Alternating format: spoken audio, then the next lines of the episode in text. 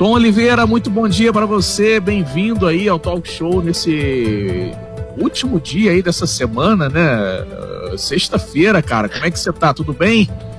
Pois é, Manolo, sextou, viu? Sexta-feira, um excelente início de sexta para você. É, você ouvindo o talk show em todo a Costa Verde, né, em 93.1, você que acompanha a gente também pelo costasufm.com.br e pelo aplicativo. É fácil você ouvir a Costa Azul, é um clique ficar sempre bem informado. Manolo, aqui em Brasília, é, os senadores ontem aqui é, se manifestaram a respeito aí da Covid-19. O Brasil alcançou a marca de 60.632 pessoas mortas né, em decorrência da pandemia do novo coronavírus, é, de acordo com a última atualização, o boletim divulgado ontem. E aí, pelas redes sociais, os senadores lamentaram o número de mortes e o avanço letal da doença e se solidarizaram com as famílias brasileiras que estão sofrendo com os efeitos aí é, do contágio. O Brasil ultrapassou 60 mil mortes e ontem, inclusive, é, na live à noite, a gente vê que as pessoas continuam preocupadas, né? Todo dia a gente atualiza aí 10 da noite os números da Covid, não só é, no, em Angra, Paraty, Mangaratiba, algumas cidades do sul do estado também, no estado do Rio de Janeiro, no país, e a gente vê que o vírus continua circulando. Tem pessoas morrendo ainda da Covid-19 em Angra, Paraty, é, Mangaratiba, é, Resende, Volta Redonda, Piraí, a gente vê que todas essas cidades, é, nos dias, os dias vão se passando e pessoas continuam morrendo de coronavírus. Então é importante que você que está ouvindo aí no o Talk Show nessa sexta-feira, precisa sair de casa, use a sua máscara, faça o distanciamento social, leve o seu álcool em gel, porque o vírus continua circulando. E no Brasil tem 1 milhão 496 mil 859 infectados desde o início da pandemia tem 852.816 curados. O Brasil é um dos países com o maior número de curados também no mundo, viu?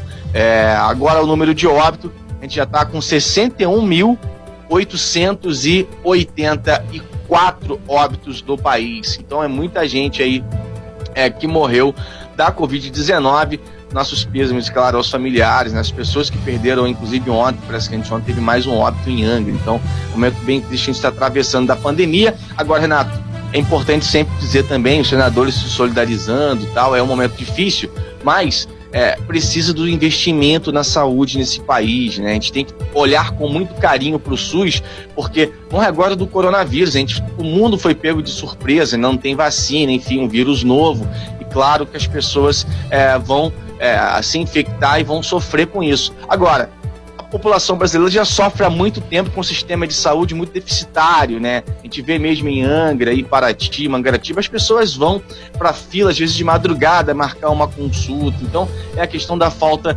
de investimento, muitas das vezes, na saúde. Não só aqui na Costa Verde, mas em outras cidades aí pelo Brasil, que são, vou dizer, ó, não tenha dúvida, você que mora em Angra, Paraty, Mangaratiba, tem lugar, um, lugares muito piores do que as cidades aqui, com muito menos infraestrutura, com a Santa Casazinha que não tem nada, sequer uma UTI para a população, para atender a população. Então, assim, eu sempre disse aqui que Angra, nessa questão do coronavírus, foi um, pouco privilegiada pela estrutura que tem, e é verdade, porque tem várias cidades no Brasil que estão passando aí o maior perrengue nesse momento, cidades aí da região do Nordeste, que não tem sequer hospital, não tem nada, o cara tem que andar aí 100 quilômetros para conseguir um atendimento com uma complexidade maior. Então, você que está em Angra, Paraty, Mangaratiba, cuide-se, dá para sair dessa. É, com, a gente já tem muitos, um dano grande, né, muitas pessoas que já morreram, mas dá para sair dessa aí com sofrimento um pouco menor do que outras regiões do país. Agora, só para a gente encerrar, ontem aqui na Câmara também dos Deputados, é, tem aquela uma, uma campanha né, de combate à violência doméstica. A gente já falou disso, inclusive teve uma juiz que participou é, aqui no talk show. Aí diz o seguinte: você imagine com um X né, feito é, com batom na mão, Renata Guiar. A pessoa pode chegar, de repente, lá é, na, na farmácia, né? E mostrar ali a mão com um, um X e denunciar, falou que está sofrendo violência doméstica. A ideia é, é, simples: uma mulher que está sendo vítima de violência doméstica vai até uma farmácia contra o X desenhado na palma da mão e o atendente aciona a polícia que afasta o agressor e inicia o trâmite de atendimento a essa mulher. Essa é mais uma campanha que a gente, inclusive, já, já falou aqui no talk show, já teve, inclusive, uma matéria, não me lembro qual o nome da juíza. É a doutora é... Camila Rocha. Ela Exatamente. foi juíza em Paraty. Aí a gente fez um contato, ela está em Saquarema como juíza, mas ela está articulando toda essa campanha aí. É, é, a campanha Sinal Vermelho. Tem até um sitezinho lá, é, Sinal Vermelho, é, arroba hotmail.com. Aí a pessoa faz um X ou pinta com esmalte, faz alguma coisa na mão para chamar atenção. Campanha muito legal que a gente, obviamente, tem que apoiar. É, é sinalvermelho.com.br uh, Arroba hotmail.com é, bom, a gente vai passar, a gente vai disponibilizar o site lá na, na nossa fanpage, nosso site também.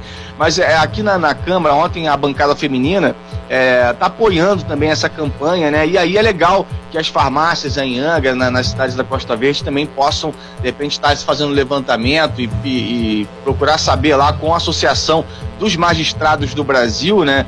Com o Conselho Nacional de Justiça para de repente aderir também à campanha. Não sei se tem alguma é, farmácia na cidade já fazendo, é, que tem aderido a essa campanha, mas é muito legal, é mais uma ferramenta aí, né, em que as mulheres é, possam estar tá, é, buscando apoio, né? Isso é muito bacana e a gente também apoia sempre essas iniciativas, é bem legal.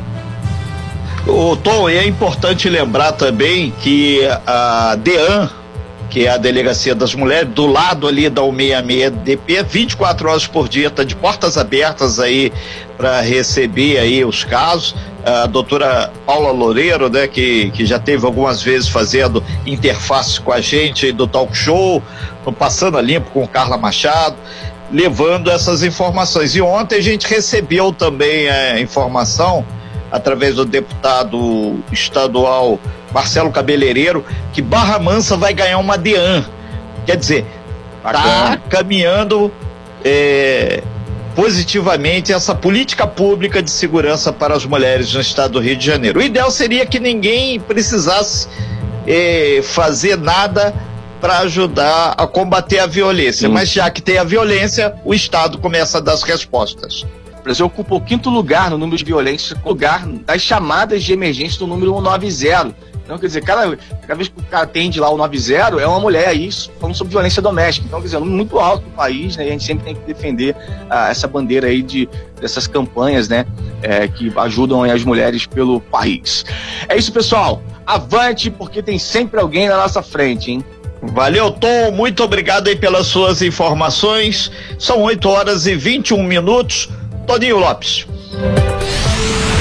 Você bem informado. Talk Show. A informação tem seu lugar. Especialista